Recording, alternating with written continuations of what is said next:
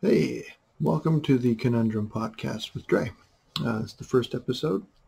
Uh, it's where I talk to musicians and get stories, um, who they are, what they do, um, find out what makes them tick. Um, my first guest is uh, who I consider a brother, um, Mr. Warren Beatteay. Um, Warren and I met a few years ago on the festival circuit when I was uh, playing in the Terry Whalen Band. Um, he was already with Kendra Gale Band at that time. Um, but in, the, in our chat, we talk about, um, you know, where he's from, uh, how he got to start in music, and uh, some of his past projects that led him to where he is today. Um, great chat, funny guy. I think you're really going to enjoy it.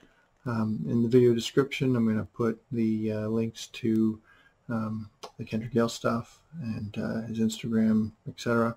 Uh, so you can find him online and check him out. Um, I don't want to talk too too long here. Um, I want to get to the good stuff, which is the chat with him. Um, so without further ado, enjoy my conversation with Mr. Warren Beatteay. Uh, there, there. Hey, hey, hey. look at that. that's it. Only took me five minutes of really weird friggin' friggin' friggin' friggin'. How you doing? It's all good. I'm doing good. How are you? Well, I made it. Yeah, you've been busy. I may or may not be wearing pants. I can confirm that I'm not. I, I won't be getting up from here. No. no. I, That's the I thing. probably have a little bit of this though. Is that okay? yeah, I got I got some of this. So You know what? I should probably do that. Just one second. Hmm. Um, coffee's always good. hold on. I'm gonna I'm gonna book off for a second. Okay. Hey, hon, would you be able to pass me in my Los Cabos um, coffee mug? Nice. My Los Cabos coffee mug. So yeah, this place is completely um, under renovation. Yeah. so I and I just sprung this on Camo about 15 minutes ago. I said, "Oh yeah, by the way, I'm doing a Zoom call." You're what? all good, Yeah. bro. Yeah. Well, I'm gonna get my. I found a I found a, a spot. Thank you. hon. Found a, found a spot. It's uh, it's not nearly as messy. So here, I'll No, do that's this. uh Look like that's a Letterman. You know, There you go. you got a nicer backdrop than uh, than I do. You got a nice brick motif, and Like that. Well, that's nice. yeah, this is uh, we put this up not long ago. It's just a uh, it's like a wallpaper kind of thing. Oh, yeah. Yeah, yeah. Oh, I'm not handy enough to put real wood up. Oh, neither am I. It's all camo, all this stuff. Yeah. This used this was well, if you saw the up the top of it, it's still all ripped up and whatever. But we did what we did. So Cool. Yeah, we still got some molding and stuff to put up. Um, we're just, you know, taking care of a room at a time. sorry, Archer just bellied up to me here, and he's got he's like covered in gray paint right now. Nice. He's been he's been playing with his his little brother in the hallway that just recently got painted. So Nice. anyway, oh there you go. All right. So, so Right what do you got? Well, how's this gonna work? Um, well, it's working. We're already rolling. Um, so yeah, I just wanted to, uh, I guess, get to know people more, get their stories, get them to talk. You know, have other Okay. people that don't know who you are. I mean, I've known you for a few years now, um, but other people, and especially because of COVID, we're not able to get to know other people and other bands and, and within our music community. So I thought this might be kind of a neat idea. So we'll we'll see how it goes. Uh, Okay. You know, Am I looking? Am I looking in a weird spot right now? Does it, does it look like I'm looking in a strange spot? Uh, well, I mean, one eye's going one way and the other one's going the other. that's, that's, that's blue, one blue east, one blue west, right? blue eyes. No, you do. No, no, you look great. Okay. And All you right, look great. just- So Why? Well, I just smell good too. smell-o-vision has. Shower. we don't have smell-o-vision yet, so that's good. Yeah, All right. So Um, what? How we're gonna? What's are you happen? You're just gonna ask me some questions. yeah. Where? So where do you hail from? I'm born and raised here in St. John. Yeah? New Brunswick. Yeah. Yeah. Yeah. Uh, So- West Side. I'm a West Sider. If that uh, for some people that know St. John is definitely Yeah. It's probably like most most places like Newcastle and Chatham. Right. I'm I'm Yeah. a West Sider, born and bred. Uh, spent a little bit of time uptown, but Yeah. never made it east or north, and that's that's it's it. To, to us St. Johners, it's important. Yeah, I, well, I live. My wife is from St. John, so we uh, we spent a few years there, and uh, we lived in every part of St. John. Like we lived. Did you uptown. really? Yeah, Wow. yeah. We were there until about 2007. And were you playing drums back then, or No, that that was during my hiatus when I'd taken some time off, and then uh, I'd gone to college and met my wife, and then uh, she was from St. John, so we moved there, and then had our son, and then opportunity came. Uh, she got some work here, so we moved back to where I'm from, which is Miramichi. So wow? Yeah, so Cool. we've been here ever since since, since 2007. So that that's one thing. You, it's funny because you said uh, uptown. St. John is the only place that I know that Is doesn't have a downtown. It's an uptown. It's an uptown. Yeah. And why? uptown why funk. I, I think it's it's, uptown it's girl. the uh, the uptown area. Uh, the downtown part of the uptown is actually at the bottom of the hill next to the water, and everything is up from there. I think that's probably where that comes from. Okay. Um, but I, I, I'm not. I just I don't know why is it West Side and not West End? It's Hmm. West Side, East Side, North End, South End. I never noticed that until you just said Yeah. that. Yeah, it's weird. I don't know. It's just what we do. And everything is, uh, I'm going to quote a James Mullinger uh, gag. He always says, you know, how, how do you know you're from St. John? When, when you ask, get asked for directions, it's remember where the Zellers used to be? That's, yeah. Yeah. I can give you directions from where the Kmart used to be on the west side, the Dominion used to be. Yeah. Isn't that where um is that where the Lansdowne place is now? Uh, there's a couple of places. Actually, there's no Zellers in Lansdowne anymore. That's Okay. gone. Yeah, all the Zellers are gone now in, Yeah, in St. John. So that's true. yeah, Right. So you grew up in on the west side. I grew up on the Uh, west side. Yeah. So how uh, how early did you get into playing music? And was drums the first thing? Drums has been the only thing. Um, I've never played. I I could barely even pick up a guitar correctly. Um, I think at one point my sister was taking guitar lessons and uh, doing some piano, and I tried. I probably tried to dabble around in the piano a little bit. We had a piano when I was a kid growing up, um, but it's never been. It's always just been drums. And if I wasn't playing drums, I was playing lacrosse, and uh, Lacrosse. and that was those, those are my two my two interests, my two hobbies, right? And uh, luckily, one of them turned out to be uh, a little bit more um, lasting. The other one, I just got old, and actually lacrosse stopped uh, happening here in St. John right after the Yeah. Canada Games here in '85. So yeah. Okay. So was lacrosse like an in school? Like do you have like a high school team kind of thing, or was it? no, no, no, it was a league. Um, I started playing lacrosse when I was seven, and picked up playing, taking lessons playing drums when I was probably around 11 or 12. Okay. And uh, that's when lacrosse kind of started taking the back seat. But it was always a summer thing, right? And went and drums are year year long, so Yeah. yeah, Um, kept that. so was there anybody else in the family that like you, know, you say your sister is playing piano? Like where did the drums itself come from? Just something you were naturally drawn to on your own, or was there an outside influence like Um, family?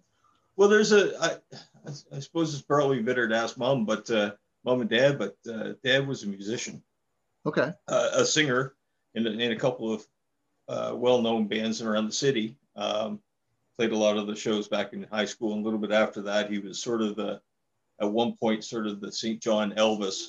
Um, didn't wear the, that was back in the zoot suit kind of stage, and you know what I mean. He had Okay.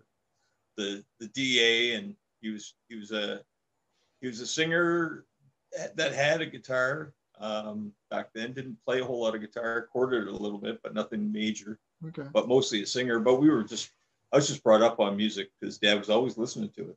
Right. Okay. And what type And of then- was in the house? Oh, it was uh, just a lot of rock and roll, a lot of Elvis. Well, I should say that a lot of Elvis, a lot of uh, Willie Nelson. Um, I mean, we used to sit and watch the Lawrence Welk show. So I mean, we, we it was everything, really. Um, yeah. And then uh, and everything on the radio. We always do our our summer camp was about at the time uh, with the old roads. It was about thirty minutes, thirty five minutes away and it's always the radio came on and we were singing every song that we could and you know that's where that's where the music sort of stayed with us and mm-hmm. uh, and even in the summer there was always a, a, a bonfire with an acoustic guitar and whatever else. And i'd be you know beating on a box somewhere or trying to keep a, a little bit of time. Yeah. But dad dad had a band um, the the biggest one i think was when i was in middle school my, my dad had a band and um, it was sort of a country rockish kind of band, mm-hmm. and uh, it was in they rehearsed in the basement, and I was just mesmerized by uh, my my.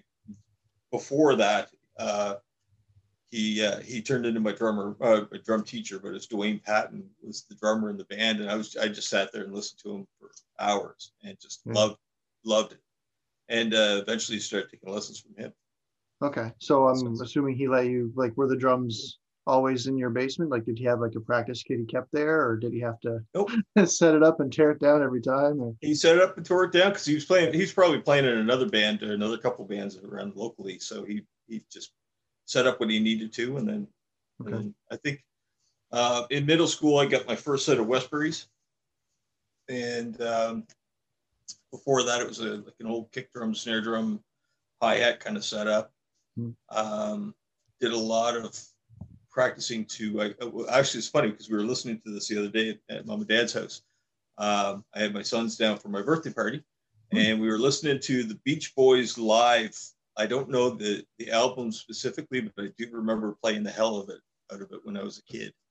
And uh, that's what i grew up I, I, well i shouldn't say grew up on but I, that's what i was first taught was the beatles uh, the beatles and uh, the beach boys and all the surfer kind of stuff the mama yeah. and papa and yeah, yeah, keep a basic four on the floor and the kick drum and and then sort of Dwayne was more of a rock drummer and um, a real heavy hitter. So it was easy to learn the Jerry Mercer stuff from him and right. uh, the John Bonham stuff. Yeah. yeah. So, yeah. so the lessons you were taking, was it more to like, to music or was it like very rooted in rudimentary stuff? Uh, no, it's mostly music. Yeah. Okay yeah, we did. We I I didn't, and I still haven't learned a lot of the stuff. I mean, we've talked about this before, right? You know, we, we have. you you post these instructional things, and you're you're whacking away on the on the drum pad, and I'm like, I don't even know the name of what you just did. But in fact, here's a here's a funny little story along that line. Yeah, it was still. Oh, you just cut. Uh, he, he whenever he's in a he's got something else to do or whatever, he gives me a call and I and I I'm like the subs the fun substitute teacher come in and show the kids how to spin their sticks and we played along to music and we had some fun. And uh, anyways, one of the I was I was showing the kids something and one of the students uh, he said, "Oh, that was really cool." And I said, "Yeah, I don't. I, am not exactly what I, I don't know exactly what it's called. He says, "Oh, no, that's that's called a herta. You're playing a herta." oh, okay. So I'm doing this, and then I'll do this, right? And I like, I don't know. I know paradiddles, double strokes. You know, five stroke rolls, six stroke yeah. rolls, seven, eight, nine stroke rolls. Yeah, just, just add a number and just keep going. Yeah. Yeah. flams. I know flams. I know flam no, I don't even know what a flamacue is. I've, heard that. I've heard that term before. Oh, stop it! Stop it! You're very you're you're far more learned than I am. Uh, no, I don't think so. I think until you make it. Yeah. until you make it. You know, if any of my students, uh, I'm going to be starting lessons up again. If any of my students hear this, they'll probably be like, "Why am I taking lessons from him? He doesn't know what he's talking about." Hey, I'll just man, use his drum kit. like I, I, I walked. Oh, of course, the, the little kids come in and they they're shocked. First of all, that you know the drum teacher isn't there, mm. and then this weird bearded kind of guy is sitting in the in the room. You didn't have your And, baseball uh, bat, did you? oh no, Lucille stayed home, right? Okay, okay. But uh, no, I've, uh, I, you know, I, I look at them and okay, okay, here's what you're going to learn today. Drumming is step one.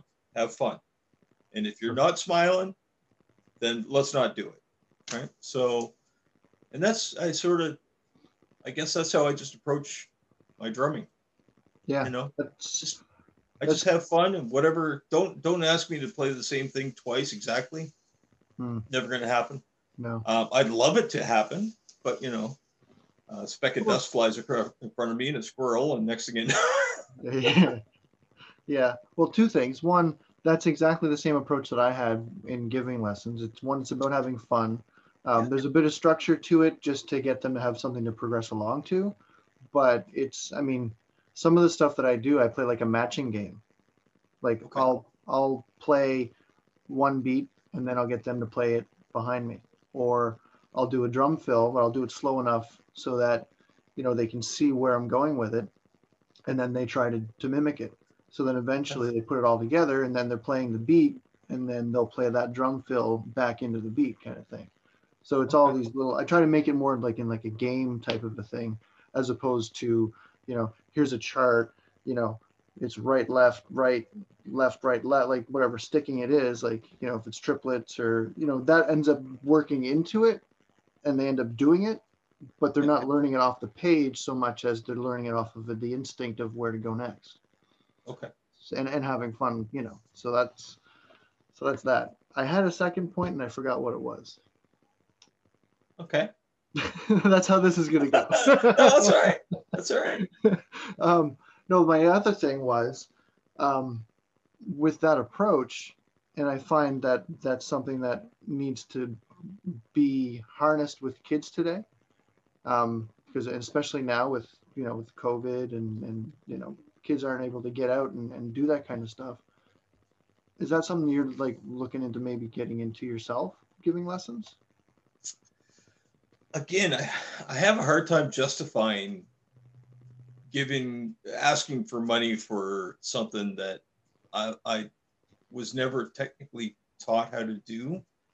You know, um, I, I uh, we, I like you know we talked we talked about um, to to the the drum teacher that I was subbing in for. He asked if if I was available for some more lessons and there's an opening and would you be interested in doing it? And I said, you know what, I'd rather just be the fun substitute guy that comes in and kind of just has fun and yeah, well, you know, kind of destroys about three months worth of uh, lessons, and you know, uh, you know, because we, when I got lessons originally from my first drum teacher, it was, you know, you got to learn the basics, and here's the basics: Beach Boys. This is this is if you can get the, the groove and the feel and how how it all sort of, I, I guess it's uh, song structure as well that I had to learn. Um, we just played a lot to a lot of different songs and and it was fun although you know there was a couple of times where we i had to hunker down and learn mama pop uh, you know and the paradiddles and that kind of stuff. Yeah. we didn't spend a whole lot of time on that because it just sort of started happening naturally you know in a way.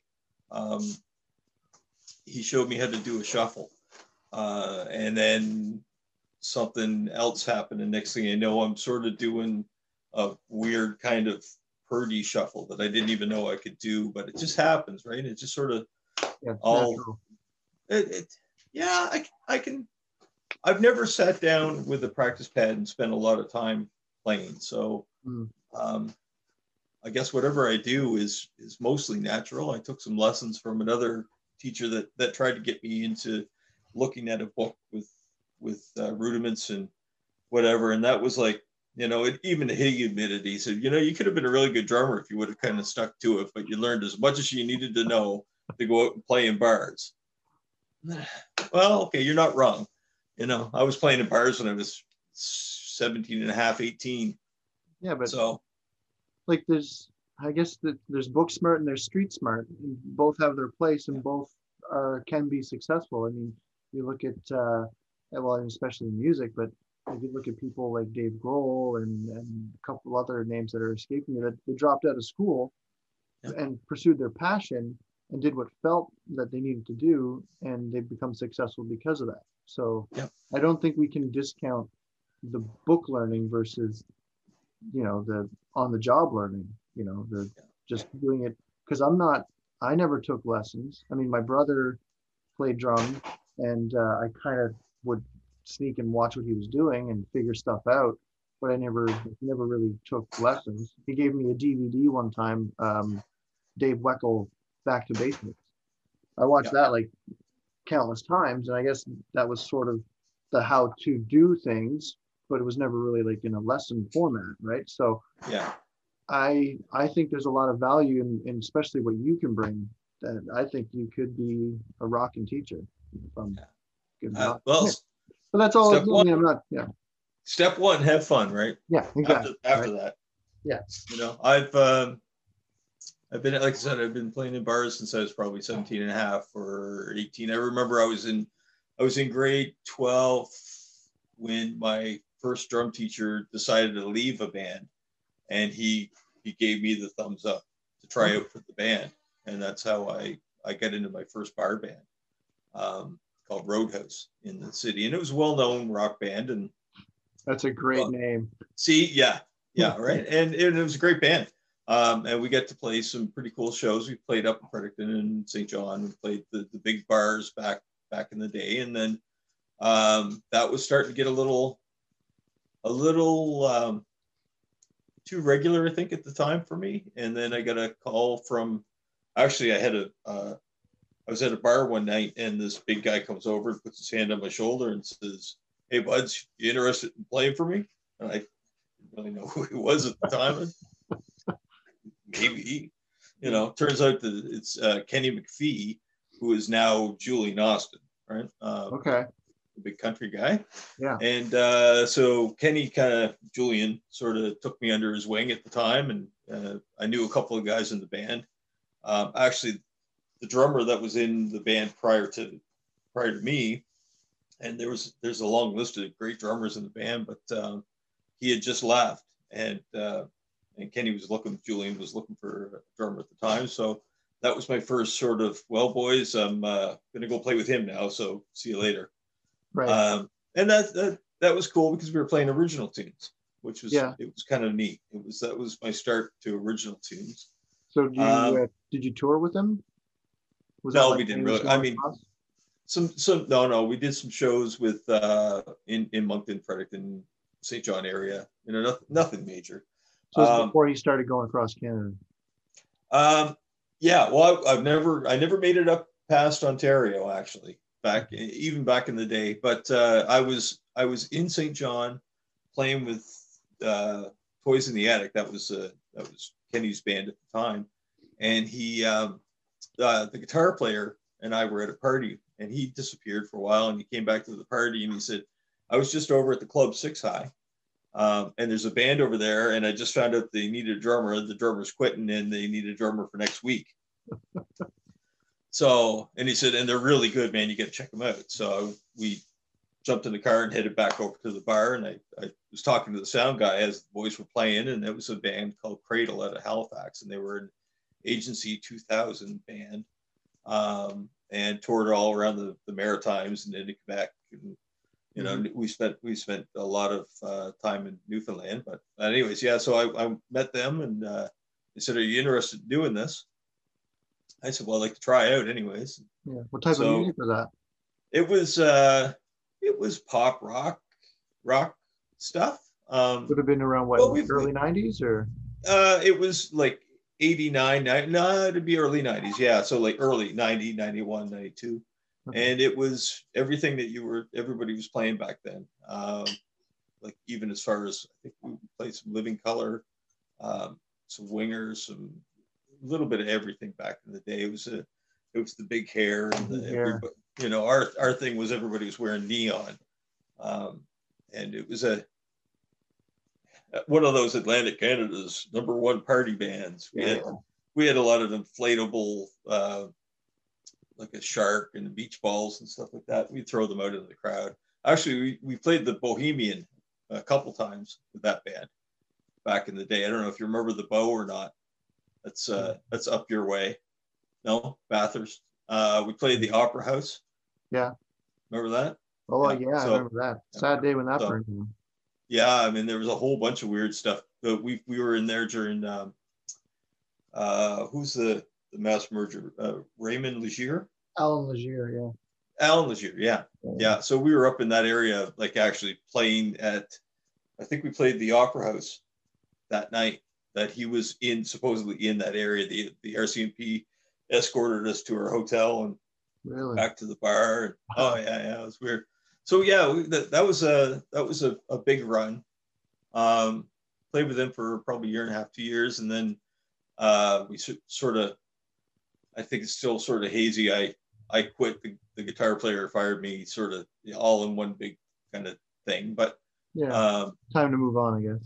Well, yeah, and I, I called up Dad and I said, well, you know, here here I go. Um, can you come pick me up in Halifax? And he, him and my best friend Ronnie jumped in the truck and came up, picked me up, and we got my stuff out of the storage room and and uh, we got home and opened up a case of beer and he said, okay. He said, now I want you to put your drums in the corner and you're going to sit here for three months. And those drums are going to be over there in the corner. And after the three months, if you want to jump on them again and start playing back out on tour, go for it. And if not, it's time to get a job or go to school, one or the other. Okay. And uh, within the first, you know, two or three weeks, I got an offer to go and join another band from Halifax.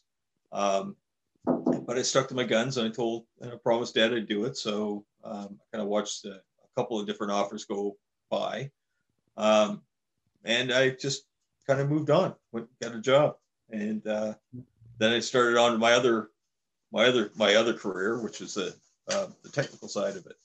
Yeah. So, yeah. yeah. So, so moving into that, like, so I don't know. Everybody know. I mean, I know because I know you, but uh, so you you work at Harbor Station. I do. Yeah, TV station now. A TV station. But yeah, yeah. But so you were that, you were the operations manager at Harbor Stations for a number of years. Yeah, I have. Yeah. Yeah. Yeah.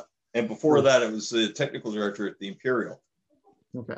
And that's all like behind the scenes doing sound yeah, that, that kind of stuff?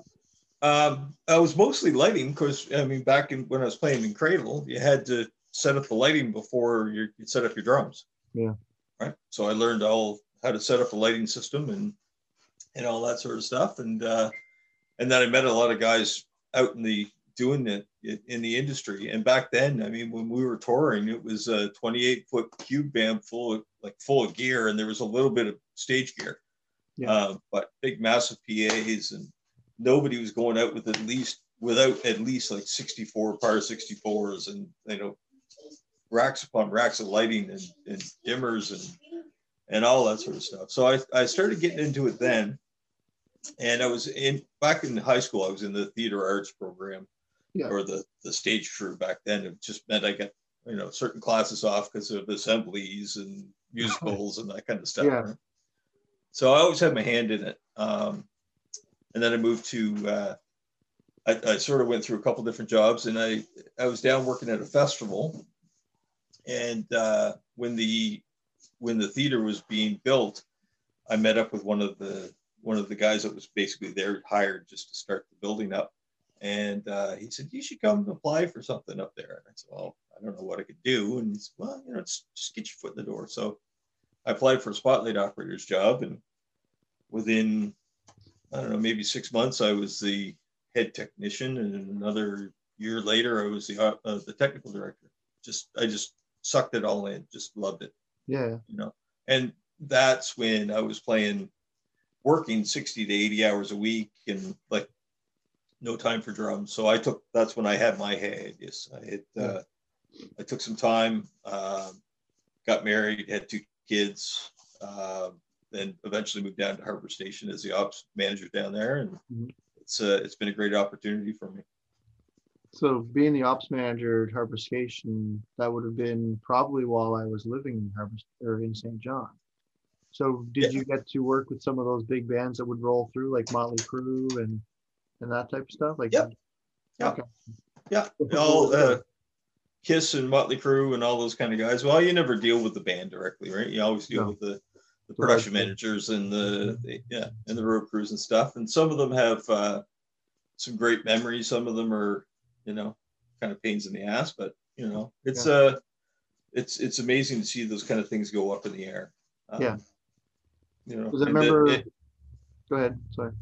I just can't imagine having to like I did a little bit of touring, but not to that level, you know, to be able to go out and do that night after night, town after town, you know, at the end of the at the end of the night when I was done setting the show up or helping to set the show up, uh, even before I was the ops manager back at the, at the theater where I was working there, you know, I put in 12 or 14 hours in the day and be exhausted. These guys are jumping on a bus, sleeping for four hours and going to the next venue and doing it all over again the next day. Yeah, yeah. No, it's amazing. Those guys. Oh yeah. I mean, bands live and die by their road crew. I mean, Yeah, without the crew, they there's nothing really.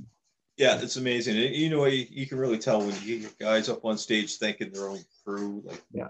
Time after time after time. I, you know, and that's I guess something that I I appreciate a lot. And when I get to uh, when I get to thank the guys that are are helping us out, you know, with with Yeah. Denver or with whatever band I'm thinking, I, I just you know, those guys are the ones that are showing up three hours before I am to set up, you know, Yeah. all the PA and stuff just to deal with this chucklehead. You know, and I, I go out and make a bunch of racket for an hour and a half and, and they make it sound and look good. And at the end of the night, I pack my stuff up, shove it into my matrix and move on to the next play or next show or go home. Yeah. And uh, they got another show coming up the next day. So, Yeah. you know, But, uh, everybody, uh, I remember you posted a picture of uh, Neil Peart's kit uh, with your 20 year old guy. Yeah. So you got to like see and be and did you get to touch the drum kit? I didn't want to. I was shaking.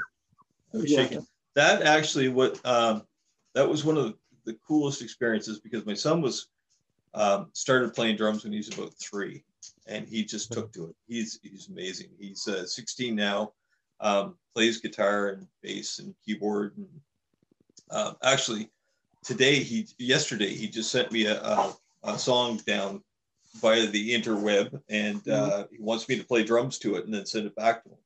Um, but he's he's writing his own stuff, whatever. Anyways, at the time for his birthday, all he wanted to do was go to the Rush concert with me. Yeah. So we we got tickets, and um, I I pulled in a favor from a friend of mine who works um, for the the uh, promotion company, and uh, uh, got some uh, you know half decent seats, you know, right in the middle, sort of thing.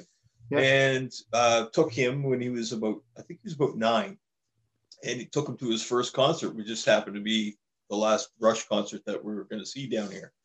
Wow. Um, but on top of that, I kind of tried to pull a, a couple extra favors, and we got a little backstage tour with Lorne, his uh, Neil's drum tech, and uh, and Rick Annette, who, who was the promoter at the time, came down and helped us out. So yeah, Ryan got to sit on the on the riser, and you know he was just mesmerized. Had never seen uh, Rush play, I think, on like in a video or something. And then next thing you know, he's sitting on this guy's drum kit. Uh, and then two hours later, he's watching the show and the pyro's going off and the everything that Rush brings to the show. And he was just mesmerized. It was Life awesome. changing. Yeah. Yeah. So was, it was really fortunate to be able to give that to him as a, Yeah. you know, that pull, I don't pull too many, too many favors from too many people because I know it's usually they get bombarded with, you know, Oh yeah. favors and stuff, but I yeah. and I had mean, to do that. And knowing who Neil is, like he was obviously he wasn't even in town yet. He was probably just riding on his motorbike. Not even Well, he, he maybe, but I knew that he he definitely was not going to meet him. But No. I'll tell you, uh, Lorne gave uh, Ryan a pair of drumsticks that that Neil used for sound check. He was actually it was after sound check, so he was in town. Um, but so we walked out. They walked us right back out in the lobby, and there's you know me, Ryan and I walking out. And Ryan's got a set of drumsticks, and and everybody's like, "Oh, look, look at the cool little dude with the drumsticks! Right on, man!" I was like, "You don't even know these, these are Neil's, and he just touched them like three hours ago, man. Yeah. This kid's a legend right now, as far as I'm Yeah, concerned. Right? It's my own son. It's That's amazing. Yeah. Those are, Yeah. are yeah. He's, he's gonna hold on and cherish that. And Oh yeah. I hope so. And then you know, at at, at uh, about 13 or so, 14 maybe, he, he turned around and said, "Dad, I don't think I want to play drums anymore." And I was crushed. I was like, "What are you talking about? You don't want to play drums anymore?" He goes, "Yeah, nobody sees you when you're playing drums, Dad." I said, "Well, you're right. Okay." But then he picked up guitar, and he just he's amazing. He's just a natural at anything he touches. So, yeah, I saw the, like there's a video. I don't know if you still have it on your Facebook, but from Harvest when you were uh, filling yeah. in with Terry Whalen, and uh, he got up and played. Like man, yeah, got, first time playing in front cool. of anybody that he didn't know, right? Yeah. And he just he was a pro, just a pro. And he, I was like, man, were you nervous? He goes, no, Dad, they were all drunk. he knows the deal. Knows yeah. Yeah, yeah. That, that, that's a that uh, that bar in Fredericton. That's a pretty sweet bar. I mean, it, it's small, it's cramped, but it you know uh, the Lunar Rogue, I believe, right? Yeah. Yeah, I played there when I was with Terry. Uh, we, I played there for Harvest with him, and uh, it's a it's a great gig. And, and Terry was so gracious to a invite me, and then um, you know, Ter- uh, uh, we we talked about it a little bit, Ryan and I, because it was a pub and I could get him in to at least watch. And then I said, you know what? Maybe I'll just ask Terry. And I asked Terry if it was okay, and he's, he's man, absolutely. Yeah. You know, get him get him to bring his guitar, and uh, you know. So at one point, I mean, there's Terry and Terry Jr. playing together, and I was always in awe of that. You know, I think yeah. that's great. And then to be able to sit there and you know, watch my son play, and you know, the rest of my family was there my lady was there, my, my son was there. Actually, Brian's Ryan's mom was there, uh, my parents and a couple of other friends, and they just we get to watch this kid have his first show, and it was man, it's amazing. It was it was impressive. Yeah, yeah, he's got some he's got some skills, man. Yeah, and and his older brother's going to be the the entertainment lawyer. I'm pretty sure. he's, uh, he's, he's, he's pretty sure. Yeah, he's yeah. We're uh, we we Ryan and I are good at lifting stuff, and his mom and her, and my my other my oldest son are are the smart ones. so it works. There you go. Yeah. So um, so your main gig now, well, other than not doing anything like the rest of us, um, is with uh, with uh, the Kendra Gale band. Mm. Uh, being you are the band. I am the band. Yeah. And well, that's, uh, so that's my. I don't know if you heard that or not. That's my five year, a five month old puppy getting a little rangy with my my older dog. Sorry. They're, they're like three feet away from the tablet here, so it, it might go if, if everything goes this way. Yeah. Sorry, sorry. It's perfect. Yeah. Um, so your your latest album, Kicking and Screaming, which was released a few years ago, um, you guys reported that in PEI? Uh, no, Cape Breton actually in, in Sydney, okay. just outside of Sydney, actually at um, Lakewind, um, Lakewind Sound Studios. That's where I'm thinking it's in PEI. No, no, no, it's Cape Breton. We have uh, we have a lot of great friends up in, in Cape Breton, in Sydney in particular, in that area, and uh, we we were shopping around for a, a, place to to record the album.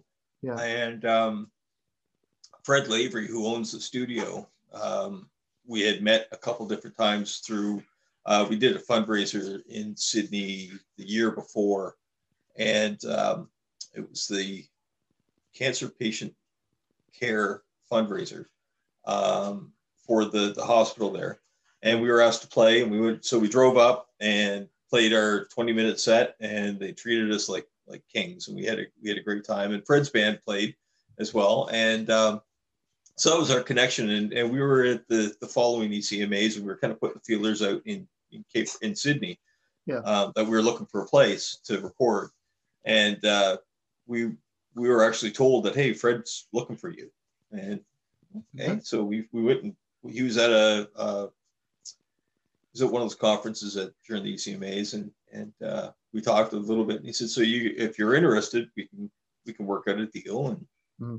you know and uh, so yeah, we went up there and spent two weeks. We two separate weeks. The first week we uh, it was it wasn't even a week, I guess, a couple days, but we we got sounds the first day, and then recorded six or seven tracks in that first day, mm-hmm. and then uh, four more the next day, and then went back to uh, went back home for a couple weeks, um, raised up a couple of more shekels from playing gigs, and then went back up and finished the other six songs. And because all those uh, and songs were what's that? all those songs were tried and tested like from because i remember like Yeah. everything that you guys were doing in your shows are all made it on the album all Yeah. those songs were really well worked out and like all the parts were there so like Yeah. when i listen to that album i almost feel like i'm in the room with you guys and it has that live feel because i'm from um, correct me if i'm wrong but you guys did a lot of it like off the floor right All of it. Yeah, we did all of it. Uh, there was a couple of uh, guitar overdubs that something was just a little bit needed. Yeah. Um, and a couple of vocal uh, doubling on some vocals, of background vocals and whatever. And I think there was a couple of tambourines that got added in. yeah Uh, there was one time, one No. song where the, the No. tempo kind of got away from us a little bit, so we stopped, tried No. it again. But basically, it was almost everything was live off the floor in one track, and um, No, and we wanted Yeah. to do that because you know nobody believed that a two-piece band uh, can sound full, and we just wanted to kind of prove to people that we could do it, and That's still, you know, because every the, the two other albums that Kendra had put out as a band, the band CDs Mhm. um, had bass and keyboard and all these other big production to it. And uh, so we just thought, you know what, let's go and just do what we do and have fun and see how it works out. it's So my favorite record from uh, that catalog thanks, man. Yeah, and yeah, it- no, I'm, I'm it really feels good. Like when you're listening to it, it really does have that that feel, that vibe. and It swings. Like that's one thing that about in your drumming, and it I guess it comes back from when you were learning, just learning on playing those Beach Boy records. Like it it has a nice swing to it. Like that's just part Yeah. of the style. Okay. Yeah, yeah, I, I, yeah, exactly. I've got, I, I'm not a chops guy, and I'm not a, a speed guy. So I guess the only thing that's left is groove, right? And I try to do my best to keep a, a groove in there and uh, and keep, you know, just keep people's toes tapping. And you know, we, we listen back at stuff that we do and go, eh, it's not really there yet, or Yeah. you know, some some songs are, here's my version of punk or here's my version of uh, hard rock, or here's my blue version of a uh, tried and true blues groove, but it mm-hmm. all ends up sort of at the same feel, Yeah. no, one way or the other. it's one of my favorite records. Well, thanks, man. Yeah. so anyway, Well, that's that's you know, and Kendra, God, she's so easy to work with, and and we write. She writes stuff. She well, she'll she'll come in with ideas, but she won't have a complete song because she knows that when we get together, I'll come up with a beat that she probably wasn't thinking of. I mean, she's a very good drummer herself, and Yeah. uh, so she writes. that dynamic where she is a drummer. Um, if I'm not mistaken, she started out as a drummer. Yeah, and so i mean she would have like a very different uh, take on a particular riff that she's writing probably in her head and then you'd Yeah. come in and do something totally off from what she was thinking that whole Yeah. collaboration like does she ever come to you and like you know that's not really what i was thinking or every now and then every Yeah. now and then. it does happen yeah but uh, but not very often i mean um and uh, and i'll give her sometimes i can give her two or three different choices and Yeah. and we'll we'll we've done this we've we've beat a song to death for a couple of years now i mean we've been together seven almost seven eight years now and um there's been times where it just it wasn't working. And she'll let me know that it's not happening or or i'll just kind of go you know what? Maybe that's not quite right. Um, in fact there's been a couple of songs in the, the last bit of writing that we've done um, it, that she brought back a song that we were working on for a while and never really went anywheres. And and she just played it a little bit differently. And as soon as she did that my brain went to a d- totally different side and went oh, okay. This is what needs to go in. That's finally it. Okay. Right. so yeah the the process is kind of pretty basic but again you know she'll she'll start into a groove and i'll have you know within the first two or three bars i'll have something in my head right away. Yeah. it's just we're connected pretty pretty tightly that way. Yeah. So you guys sending things back and forth digitally because of covid? Uh we were yeah. Um luckily we uh we actually did get together a couple different times. We've we we've been very very fortunate being a two piece band. It gives us a little bit more freedom because the you know there's uh the numbers with COVID's mostly the numbers game, right? So two two guys in a or two people in a band uh, versus five, instantly your numbers. If the band numbers are lower, then the bar can have more people, or the you know the festival that you play at uh, is a little bit. They, they would they'll take you a little bit easier, maybe. I think I don't know, and and we're just we just want to have fun, and I think maybe that's some of the reason why we're getting some extra gigs as well, right? So yeah, yeah. Unfortunately, but, being but, gone back to Orange again for St. John and in Moncton, like you had that. Well, prime prime example. I, I should be coming home from Moncton right now from the show that we were supposed to do last night. Yeah, that got canceled or postponed. I guess we're gonna we're and we were we were talking about another date for that, and I think we're gonna wait until about the middle of January to to do it. Uh, we we were given an option of a couple of weeks from now, uh, but I think we're going to let it kind of sit. You know, it's it's so important just to try to stay stay safe, and especially with my job, uh, my my day job, I can't really play around with it too much. Uh, if I catch it, it's there's a lot of people that get affected. Um, so I'm, I'm pretty pretty cautious, right? So, so I should have asked you to wear a mask. I want to see your face. Oh. um, so, being that you've done quite a few different styles of bands and played in different bands, um, what uh, what work are you most proud of that you've done? Uh, Kendra, sure. Yeah. For sure. Yeah. Yeah. No, I, I, um, I've, I've been lucky to play in, in a bunch of bands, um, a bunch of cover bands, and uh, a couple of original bands, but this is it was a weird situation that got Kendra and I together, and it just it's just the right fit, right? Yeah. We we're like brother and sister. Um, what we do, we have fun doing. Um, there's no pressure. You know, there's been a couple of times where we were like getting a little little rangy because things aren't happening fast enough, and then you know she'll just kind of go, eh, it's okay. No, just relax. You know? Right. I'm like, ah, oh, why are we doing this way? You know, it's okay. You know, like this COVID thing is driving me crazy. And I'm like, oh my God, are you kidding me? She goes, yeah, yeah. Well, there's going to be more gigs. Don't worry.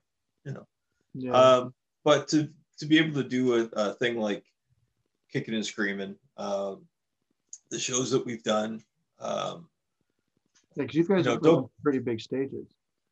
Yeah, we've we've been really lucky. Yeah, we've uh, we've played some some great spots. I mean, some of the the best stages are the small ones too, right? Yeah. The you know playing to playing to 20 people in a snowstorm up in Bathurst, and those 20 people we still keep in touch with, or playing at Terry Whalen's barn. Yeah. Uh, you know, just to put it in your your sort of neck of the woods. Yeah. Um, but it's the people that we meet, and the you don't get to do that in the bigger shows. Um, and especially in the in the large the festivals where you just sort of you you show up and they stick you on and then you're you're gone and they sort of oh here's here's your hat but you hurry moving on right yeah. um, but that that happens in the bigger festivals but uh, some of the smaller ones we get to stick around and hang out with and, yeah and they're fun now i mean back in the cradle days we were playing at the misty moon and and uh, crazy horse and uh, oh what's the the place in Smooth Herman's in, in Sydney in the bigger bars, uh, the cabarets. And we were playing to, you know, the Crazy Horse held 2,500 people the night that we played for, we opened for Meatloaf. Right? It was crazy. Um, you opened right, for Meatloaf? Meatloaf. Um, yeah, we did Meatloaf. We opened for Lee Aaron, uh, Joan Jett. Um, I think it was like a tragically hip the the Road Apples band, I think was was a big one at the Misty Moon. It might have been. Yeah, there's a there's been a lot of great bands that it you know, and back in the scene, back in the day, it was 2,500 people would cram into a bar. Yeah. You know, and these are big, massive bars, and and they'd stay open till three. And you didn't start until 11 o'clock, right? Yeah. So, uh, I've sort of seen over the I don't know, I'm 51 now, so however many years it is, uh, I've been lucky enough to see the the, the biggest the you know the big the big shows, and then down to playing at uh, well, what's the what's the place in in uh, in the She there with the uh, O'Donohue's? no no I love that I love them oh Yeah. uh, no it's it's right Oh. it's a small little place right next to the coffee shop Oh, Mill Cove. no no Um, next to the For- Uh, the the one that we played together, the um on top of the uh, the goodie shop. no no no right in between those two spots is the it's a little tiny tiny tiny bar Oh, um, the boulevard. It used to be called the Boulevard. yes Yeah, yeah, Yeah. yeah. Yeah, It's, okay. uh, it's the uh, Apparel Lounge now. Okay. Yeah. So there, yeah, we played at the Boulevard, and it was it was like I had enough room for my snare drum and a kick drum, I think. And That's Yeah, funny because we played when we were the DiBiase's and we were doing more of a kind of a country western punk vibe. Um, we had five piece up there. where Yeah. at the at the window or no, no, it was like against the where the where the TV is. Like we're on your way to, Yeah. the, to the bathrooms. Yeah, yeah. I was using a like a three P. I had like a floor tom and a kick snare. So Yeah. I had like one crash and my ride. I had it like on top of my bass drum, you Yeah. in the room. And then so there was me and Jack and Sean and his cousin Dale was playing uh, rhythm guitar at the time. And then we had uh, a guest with us, uh, Tommy Dawson, who was playing harmonica. So we had five Wow. of us up in that in that little area. Yeah, yeah. wow, yeah, that's crazy. Anyone that knows the. Boulevard knows it's it's like basically a little closet area that you the band sets up in, like as far as room goes, because there's tables and then you have to have room for people to get by to get to the restrooms. So it's Exactly. it's, it's Yeah. a very small place. Yeah. We played in a place. We we did a, a place called Not My Dog in Toronto, and uh, it was one of our our little road trips up to Ontario. And we showed up, and the lady, uh, you know, walked in the door, and it, it was a similar bar, like just a straight down sort of alleyway kind of bar. And uh, the lady said, um, "Here's where you're going to play," and it's like, "Okay, we're going to play here. Good." And don't stomp your feet because the people upstairs will complain because the building shakes. Shakes. How So, anyways, yeah. Oh. Well, it was we played pretty quiet, but we had a great time, and you know, it was I, I we got there and and uh, and I said, "Geez, I, I hope we're going to make some money. Is it a cover cover charge thing at the door, Kendra?" And she said, "No, it's a pass your hat." We drove to Toronto for a pass your hat. Well, it turned out to be like our best gig. You know, the whole the whole four or five shows that we did up there. And as far as monetarily, we did a we did a house uh, house concert up there as well, which is was great. You know. Yeah. So, but yeah, we're we've been lucky. We played, you know, every I think on our bio it says from from a closet to a to uh, a festival, right? We'll we'll play Yeah. just about anywhere. So, Yeah, yeah, because you guys did the ECMAs a couple years ago, um, Music New Brunswick a couple times. yeah, we've we've been we've been lucky. We played two or three, four. Well, Kendra started playing the ECMAs when she was 14, um, just doing acoustic things and little pop up shows and whatever else. And my first one was, uh, oh, I can't remember. It was in PEI. My very first one. I was nervous, nervous, and by that time, Kendra's like, "Don't worry about it. It's nothing." you kidding me? It's ECMAs. Oh my god Yeah, yeah, you know because you know from from cover band boy right i Yeah. that was a that was a big deal playing in front of industry people and, and whatever else and now i'm You'll get nervous playing shows. i do yeah i do get nervous i don't um i don't get as nervous about who's in the crowd anymore it's just whether or not you know how the night's going to go and whatever else um if i don't feel it Hmm. I get nervous because I don't know what's going to happen. Um, sometimes it's funny. I was talking to Kama the other day, and I, you know, it's just some days you just I don't even know if the gig's going to happen because I do, I just don't feel it like the day before. And sure enough, this weekend I, I was supposed to play in in Moncton on Friday night with Matt Landry band, Mhm. and then Saturday night in Moncton with Kendra uh, for the SSI soundstage online thing. And I didn't I didn't have any premonitions of either one of them. So Yeah. I was kind of like, yeah, this is probably not going to happen. Probably not gonna happen. Sure enough. Yeah, Yeah. sure enough, canceled. Yeah, but Yeah, we were supposed to have um, a band. I won't say rehearsal because we're going to start writing new material. So whatever, you call, ah, whatever you call that. And Yeah. uh, Sean being in Moncton. I um, call it good, is what I call it. That's awesome. good. A good time. Yeah. Um, yeah. So because like, Jack has about I don't know. He says about ten or twelve songs. He has about basically enough for a new album, which I haven't heard yet. So Wow. Yeah. Well, he's been writing during this whole COVID thing, and he had a bunch of songs before. Um, Yeah. There's a couple of songs that we used to do a different way, and as you know, we, we changed their name and we kind of went more in, in a heavier direction. So some of the softer songs that we used to do don't fit anymore. So he's kind of reworked those. Um, so there's, yeah, there's there's material there enough for another album. So I haven't heard any of it. So we were supposed to get together on Friday No. to start that process. And sure enough, COVID says no. Cool. Um, Yeah. Oh, exactly. So I'm sure I'm sure Jack and I will get together again, just the two of us to kind of start that process. And Hey, I'll usually record it and send it to Sean and you know Moncton. Like we'll, we'll have to do figure something out to to get the wheels moving. At least Yeah. you know for our own sanity. If if not shows, at least you know do that.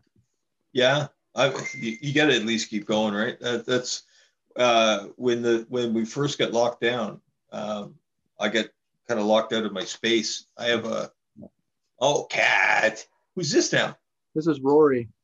Rory. Yeah. Oh, look at the markings. He's he got, beautiful. He got his name from one of the uh, Doctor Who companions. Perfect. Yeah, Yeah. You, yeah, you're a Perfect. vegan, aren't you? I'm a Whovian. Yeah. Yeah. Yeah. I've, I've, I've been a little uh, I've been a little absent the last couple of years. Um, I don't know. It just hasn't been a. David Tennant's one of my one of my favorite ones for sure, but I, I'm still a. a Sonic Uh, screwdriver on arm. oh, you do not. Look at Yeah, that. That's that's- awesome. See, That's the that's the tenth Doctor's uh, Sonic screwdriver. So it's David Tennant. is Um, it David Tennant? Oh, right on. Yeah, yeah. Uh, my wife and I got matching tattoos on our tenth anniversary. Right. That's With- wicked. With tenth tenth Doctor, tenth anniversary. Um, Perfect.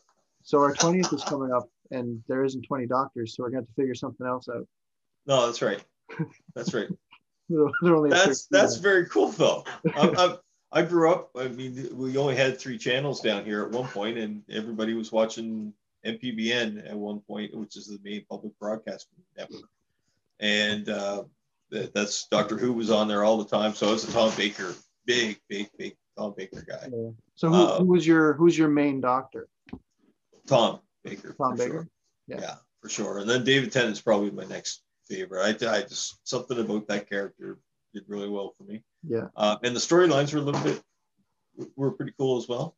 So Did I leave my jacket so up here? just a second. Yeah, right there, Did I leave my jacket up here? right there. It's right over Oh, there. in the Yeah, sorry. My Yeah. my son's looking for his jacket in the middle of chaos here. If I if I spun this thing around, you well, A, Camo would kick my ass. and B, uh, you'd be pretty surprised. Yeah, like I I've positioned the camera just to see what's in frame. Everything else Yep. is just like a tornado. It's a chaos. So I, I was allowed I was allowed this shot. That's it. That there you go. Yeah. Yes, dear. Um, yeah, we'll we'll wrap this up real real soon anyway. Um, so what during all of this? It's hard to stay positive and, and keep going. What what do you uh, get your motivation from? Your inspiration from now to? Because you're always whenever I'm talking to you, I always smile and laugh because you're always so upbeat and positive. Um, where does that come from? Um, well, a lot that has to do with Kendra. As far as playing goes, um, like I said, she's so laid back and just does. I, you know, there's very, very little that lets that roll that bothers her. She kind of rolls everything off, which is a saving grace because I, I was getting pretty owly at one point. Um, just, just getting frustrated and you know why why we couldn't get the, this recorded fast enough and why this you know whatever or, or we weren't gigging enough for me and all that kind of stuff Yeah. um, yeah, you like to stay busy. so- yeah oh i love to yeah i can't i don't like I don't like not playing. Um, so, I mean, and, and luckily, you know, I get I get great support at home. My lovely lady takes good care of me and, and likes what I do, and and uh, that helps a huge amount. I, I get a chance to just say, hey, hon, I'm going to go down and hit some stuff for a while, and and she lets me. Um, no, no question. Yeah. That way. Um, so I get a chance to do that, and I I've, I've been always keeping my fingers. Like I said, I don't I don't like not playing. Kendra's got another couple of projects now that she's working on, Yeah. so that gives me a, a a little bit more room where I can just go down and I have a, a great space down uh, not too far from here. It's about like literally three minutes from where I live, and I can just go down and and put on whatever music I want and play for three four hours at a time and not worry about bothering anybody and and uh, so that's that's really handy. Uh, when COVID hit, I I got kicked more or less kicked out of the space. Um, Mm. There's some essential workers that were based out of that building, so uh, so I went to my boss at, at TD Station and I said, you know, if I don't get to play soon, I'm going to lose my mind. So he said, just go set up one of the dress rooms. They're not going to get used. So I did. I, I, I broke into my space and I grabbed all my all my gear, all my recording stuff, uh, soundboard, mics, cables, everything else, all my drums, and um, moved them all into one of the dressing rooms. And I started uh, trying to trying to get this Kazam thing. I think it was called, where it's it's like a jam sort of thing, Yeah, yeah. uh, online jamming. And uh, I just wanted to keep busy. And I was hoping that if I could get it working well enough, Kendra and I could log in and could work on some stuff, or Yeah. maybe Matt Landry and, and Larry Patterson could, you know, jump in and we could work on some stuff with him as well. Terry uh, Terry Whalen wanted to get to do some stuff as well, um, and then that sort of morphed into uh, learning how to record the drums on my own and send it digitally to somebody else. Um, so now that's the next thing that I can actually put another feather in the old cap and, uh, Yeah. and throw it into my bag of tricks and take it with me. So uh, we're, you know, I've, I'm working with another kind of uh, a group of guys right now doing all the old 80s and 90s kind of covers and having some fun with it. You know, doing some That- Whitesnake and Is that with Pierre? uh, no, that was that was one project. Yeah, it's called Project Q. We were doing that online during the during the COVID. Yeah. Um, awesome. So yeah, it was fun. It was a, it was a nice distraction. Everybody needed to do that, right? So we actually got a chance to sort of play, but not play. Um, but this uh, we got a couple of the guys from that group, and I got together and we're doing um, sort of another project. It's just a little. It's a fun thing right now, you know, Yeah. because there's no gigs, so you might as well just have fun. Um, so we're gonna start working on that a little bit more and you'll probably see some online shows coming out of that, um, or the online covers coming out of that. Um, same sort of thing as, as what Pierre is doing, and, and yeah, I was, I was just talking to Pierre the other day, and we're talking about doing some Project Q stuff. I don't know. Did you hear that? Yeah, yeah. Yeah, yeah, yeah. The the little guy's uh, he's he's just at that dangerous zone where he can get up on he can grab coffee coffee table stuff. They call them counter surfers. So he was he was digging at uh, a pair of sneakers and then grabbed a, a sheet of paper towel. Was it? Huh? Yeah, paper towel. He was going to attack that. That's awesome. Anyways, yeah. So there's there's some happiness and joy right there. These Yeah. two. You know, Yeah, two those walkers. dogs are gorgeous, man. They are. Yeah, I'm pretty happy. Yeah, pretty happy with them. They're they're awesome personalities. So Yeah. a great addition. And that's that's Cam and I's family. That Yeah. and two two cats. So we, we rescued a dog from uh, down the states last July, and he's a handful, man. But he's he's so worth it, though. yeah, good for your soul, eh? Yeah, no, he's an he's uh, I'd say he's an abomination, but well, he's he's part pug, part lab. So those are two dogs that would never hook up naturally, right? Okay. Well, maybe after some drinks on a Saturday night, you never know. yeah, no, but he's We've uh, all had those, Andre. We've all had those. all had those. Yeah. All right. Well, I think this is a good spot to end the the podcast. before you get before I get you in trouble is what you're Yeah. saying. Yeah. So, um, But uh, just in closing, did you have a did you have a drummer joke you wanted to share? You know, I forgot all about those drummer jokes. Yeah. No. No, no I, nothing, nothing that I'd be overly proud of listening back to. all good, man. but no, it's it's uh, yeah, no, I'm just I'm just so happy to be a part of this. Thank you, man, for thinking of me. Yeah. And uh, hopefully, hopefully you had a good time. And I had a great time. Didn't make an Irish myself, and we need to get together soon. Um, yeah. You know, I, I still I still say that there's some there's actually we're we're pretty lucky to be a part of that Los Cabos artist family for sure. And I thank you for that. A lot of no, no, you're the you're the turkey that got me interested yeah, in. You you got me into using them, oh, so oh, yeah. I just returned the favor and got you into. I I appreciate them. it. Giving them an extra little kick in the in the butt, but anyways, no, I think we should I think we should plan on doing that. If you're talking to some more of these guys, I think what we should do is is when this whole thing lifts, yeah, we should try to get together all all all the maritime guys that can do it yeah. and gals get together yeah. somewheres and have a have a good night of uh, drinks and tomfoolery. Absolutely, man. You know, hopefully it'll be at a Six Guns concert. Maybe well, concert would be what? Three people? That's our usual crowd. So. Yeah. Well, see, that's all you need. So I don't mind that. By the way, your, your album, man, is, is awesome. I love it. Oh, thanks, man. I'll get it. I, I had it on my uh, my work computer for on rotation now, probably. Well, since since you actually started, since you posted it, it's on there, so I hear it all the time now. It's great. Awesome. Thanks, really man. good stuff. Appreciate awesome. it. Yeah, and I'm looking forward to the new stuff, and hopefully we'll get some new stuff of our own recorded soon. I don't know what we're gonna do with that. We don't know, but for now, we're just trying to stay safe, and hopefully you and yours stay safe. That's that's number one priority right now. Yeah, yeah. for sure. All right, man. Say hi to the guys for me. Will do, man. We'll do this again real soon. Yeah, yeah. Right. Well, let's let's do this without being all formal and shit. Yeah, yeah. I agree. I agree. Love you, brother. Love you Take too, care. Man. Bye. All right. Bye bye. So that was my conversation with Warren B. Um, super cool guy. I'm going to have him back on again. We left a lot of stuff on the table in that chat. Um, we didn't even get into like gear and, you know, endorsements and all that stuff. Um, yeah, so uh, hopefully you enjoyed that chat.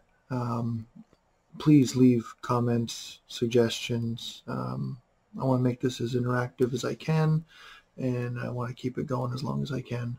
Um, so I've got some more guests lined up, and uh, hopefully sooner rather than later. Um, I'll be getting to those. Um, but until the next one, have a good night or day or whatever. Stay safe, wear a mask. Um, yeah, just be safe, take care, and uh, I love you guys.